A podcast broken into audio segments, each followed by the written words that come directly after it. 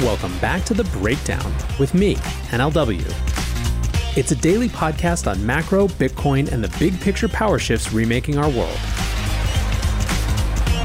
The Breakdown is sponsored by NYDIG and produced and distributed by Coindesk. What's going on, guys? It is Saturday, August 21st, and that means it's time for the weekly recap. Let's do a good old fashioned news roundup, and let's start with some exchange news. First, on Binance. News broke a couple days ago that former Coinbase general counsel and former acting comptroller of the currency, Brian Brooks, was leaving the CEO role of beleaguered Binance. He tweeted, Greetings, crypto community, letting you all know that I have resigned as CEO of Binance US. Despite differences over strategic direction, I wish my former colleagues much success. Exciting new things to come. Now, a couple weeks later, we're getting a little more inside info about what was going on. If you'll remember, Brooks had done an interview with Forbes where he, one, tried to draw a clear distinction from Binance, the parent company, saying that Binance US just licensed the name and shared a board member in CZ, and two, he said that they were in the middle of a big fundraise. Then suddenly, seemingly days later, whoosh. Now, according to Bloomberg and the New York Times, those strategic differences were about the inability to complete that raise. Binance US was apparently trying to raise about $100 million, but could not get investors comfortable with legal questions hanging over the head of Binance. They were worried about current investigations and couldn't get over the fact that CZ had a 90% ownership stake in Binance US. So that's that, and the saga continues. Meanwhile, Binance also just announced yesterday that it would now be switching its model and all users would be required to submit KYC. This is, of course, a big shift from just a few months ago and shows how much the regulatory landscape for these exchanges has changed with increased scrutiny this year. Let's now switch over to the big US exchange that Binance US is trying to supplant, Coinbase. Coinbase announced yesterday that they had gotten the green light from their board of directors to purchase more than $500 million worth of crypto for their balance sheet. This came after it was revealed that Coinbase has around 4.4 billion in cash and cash equivalents stored in case of a prolonged crypto winter. In addition to the $500 million up front, Coinbase will also be investing 10% of all future profits in crypto, and CEO Brian Armstrong said in a tweet, I expect this percentage to keep growing over time as this crypto economy matures. Now, people have been asking for some time if Coinbase was going to be a leader and put its money where its mouth was when it came to building out a crypto economic system by putting crypto on its balance sheet. Indeed, CFO Alicia Haas's blog post about this news as much as said that. She wrote, we believe in the crypto economy, a future where economic transactions, buying, selling, spending, earning will be based on crypto assets. Our products strive to make that vision a reality by making crypto trusted and easy to use for customers around the world. Today, the majority of Coinbase corporate financial transactions, such as how we pay our vendors, employees, or invest corporate cash, remain heavily weighted in fiat. We're in a strong position to lead by example and double down on how we can enable crypto adoption and utility, starting with how we operate our business. Now, what about which assets will be invested in? Well, Haas had this to say quote, We will become the first publicly traded company to hold Ethereum, proof of stake assets, DeFi tokens, and many other crypto assets supported for trading on our platform, in addition to Bitcoin on our balance sheet. It's clear then that this is not exactly a Michael Saylor melting ice cube play, at least not alone, but instead a bet on the growth of the entire ecosystem.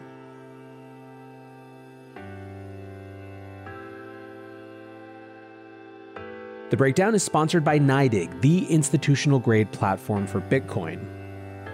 As longtime listeners know, NYDIG is a major force in the Bitcoin space, and they're now making it possible for thousands of banks who have trusted relationships with hundreds of millions of customers to offer Bitcoin.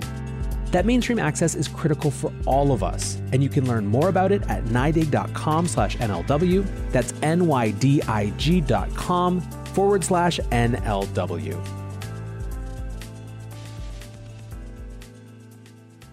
Now let's talk about some governmental intrigue, specifically around the Fed. Around the middle of each month, the Federal Reserve releases the minutes of the previous month's Federal Open Market Committee, or FOMC, meeting. This is the meeting where the central bank sets monetary policies such as interest rate decisions. Last month was the first time cryptocurrencies and stablecoins have come up as a formal topic for discussion during the closed door meetings.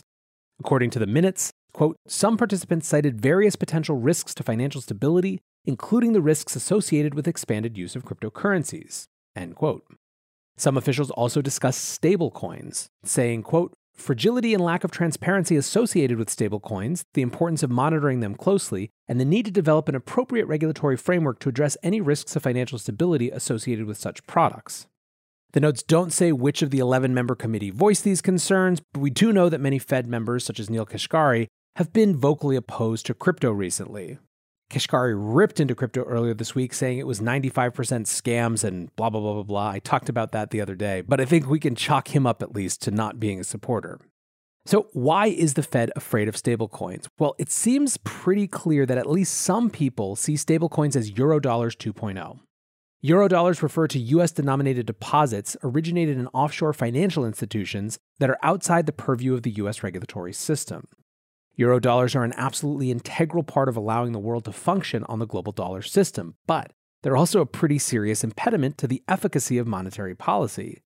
Eurodollars are a larger system than actual regulated dollars, which has a pretty dampening effect on monetary policy, given that that monetary policy doesn't impact more than half of the world's quote unquote dollars. This is why some, like Jeff Snyder, laugh at the degree to which the market hangs on the Fed's every move. In his estimation, the global eurodollar system makes the Fed's monetary policy radically toothless, except insofar as it is theater that gets the market to behave in a way that it would want its policy to.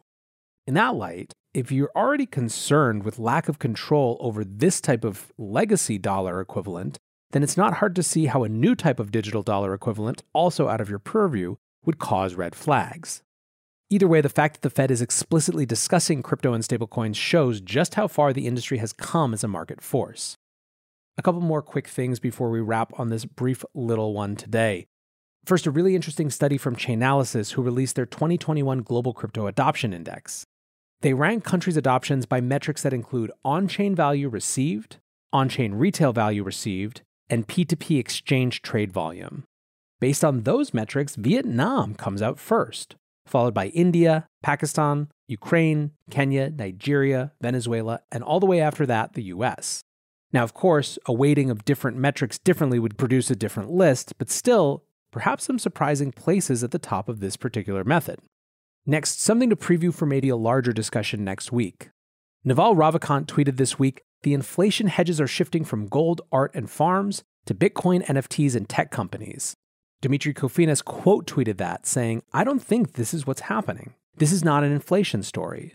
Bitcoin, NFTs, tech stocks, etc., are symptoms of a structurally disinflationary world held together by cheap money.